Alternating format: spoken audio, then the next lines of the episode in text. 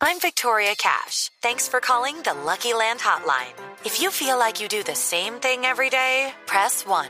If you're ready to have some serious fun for the chance to redeem some serious prizes, press two.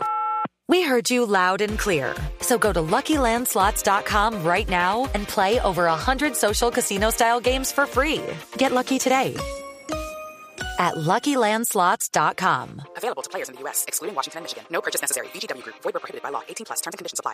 Mucha atención que se acaba de conocer un nuevo reporte oficial sobre la cifra de muertos por la explosión registrada en un hospital de Ciudad de México. Son dos las personas fallecidas en este incidente, de acuerdo a, al último reporte de las autoridades. Miguel Garzón.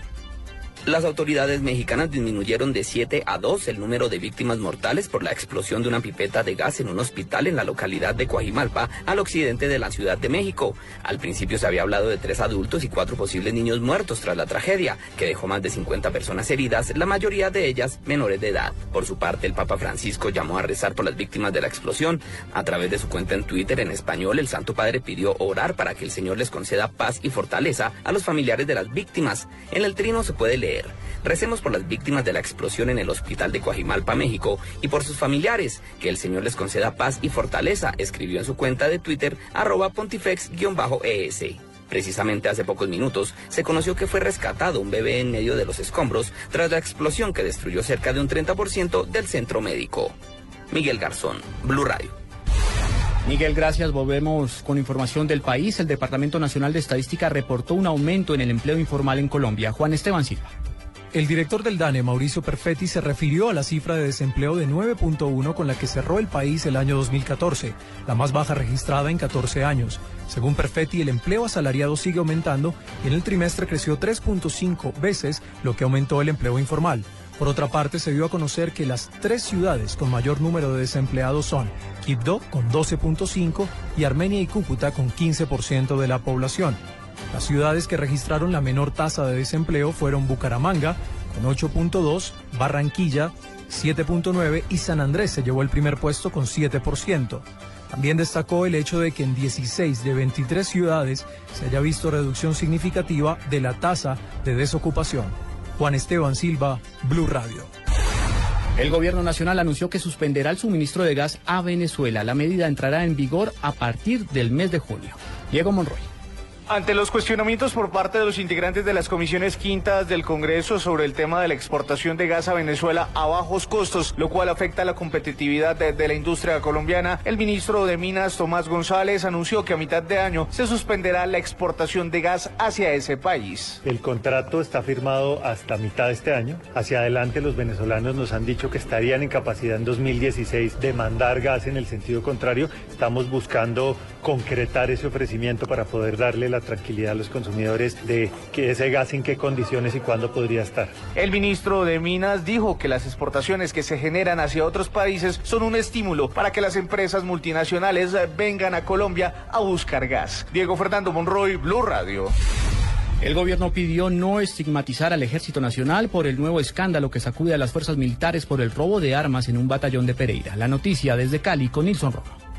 Aseguró Juan Fernando Cristo que el robo de las armas son hechos aislados, que para nada deben poner en tela de juicio la labor del Ejército, y pidió sanción ejemplar para los responsables. Son hechos lamentables, pero son hechos aislados que de ninguna manera demeritan la actividad de nuestra fuerza pública, su compromiso con la seguridad de los colombianos, y sus responsables de conductas individuales tendrán que san- ser sancionados ejemplarmente. Les preocupa, pero son hechos aislados. Por su parte, las autoridades de policía en el Valle del Cauca investigan la relación de armas incautadas a una banda que fue desarticulada en el municipio de Buga, centro del Valle, con el robo en el batallón de Pereira. Desde Cali, Nilson Romo Portilla, Blue Radio. Los jefes de Estado y Gobierno de la Comunidad de Estados Latinoamericanos y Caribeños reunidos en Costa Rica aprobaron una declaración especial sobre los diálogos de paz entre el gobierno de Colombia y las FARC. Detalles con Lexi Garay.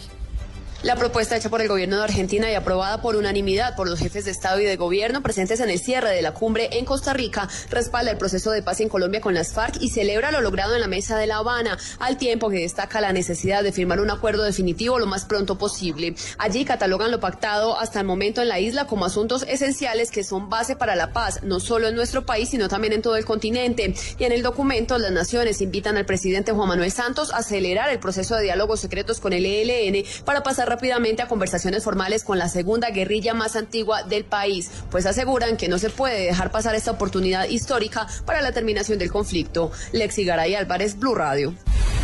En el departamento de Antioquia fue asesinado el jefe de seguridad de la cementera mexicana CEMEX. Las autoridades buscan esclarecer los hechos. Bayron García. Hombres armados interceptaron al jefe de seguridad de la cementera cuando se movilizaba por zona rural del corregimiento La Susana de esa localidad. Tras varios disparos, el funcionario, un coronel en retiro, murió. Otra persona que lo acompañaba resultó herida y fue remitida a un centro asistencial. Santiago Londoño, secretario de Gobierno de Antioquia, habla sobre lo ocurrido. La información que tenemos es que anoche, más o menos a las diez y media de la noche, en eh, un paraje rural del municipio de Maceo, Eh, en eh, unos hechos que se están aclarando, eh, fue asesinado el jefe de seguridad de CEMEX en, en esta zona. Valga recordar que la multinacional CEMEX está construyendo una planta de producción en el municipio de Maceo, Antioquia, en la que invierte cerca de trescientos cuarenta millones de dólares. En Medellín, Bayron García, Blue Radio.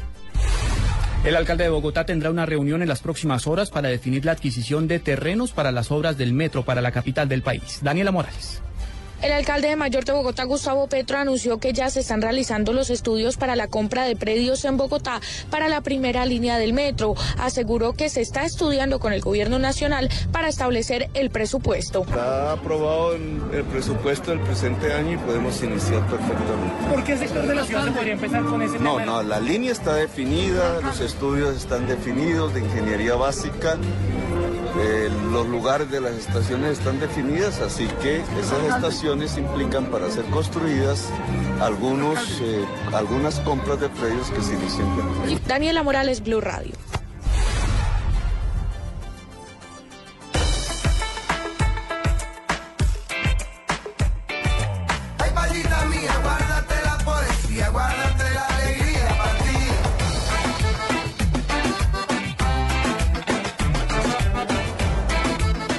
Nuestra Shakira a esta hora ya está en una clínica de Barcelona, en España, la misma en la que nació su primogénito Milán, esto para dar a luz a su segundo hijo. Todavía no se sabe el nombre que va a tener este niño. Más información con Héctor Rojas.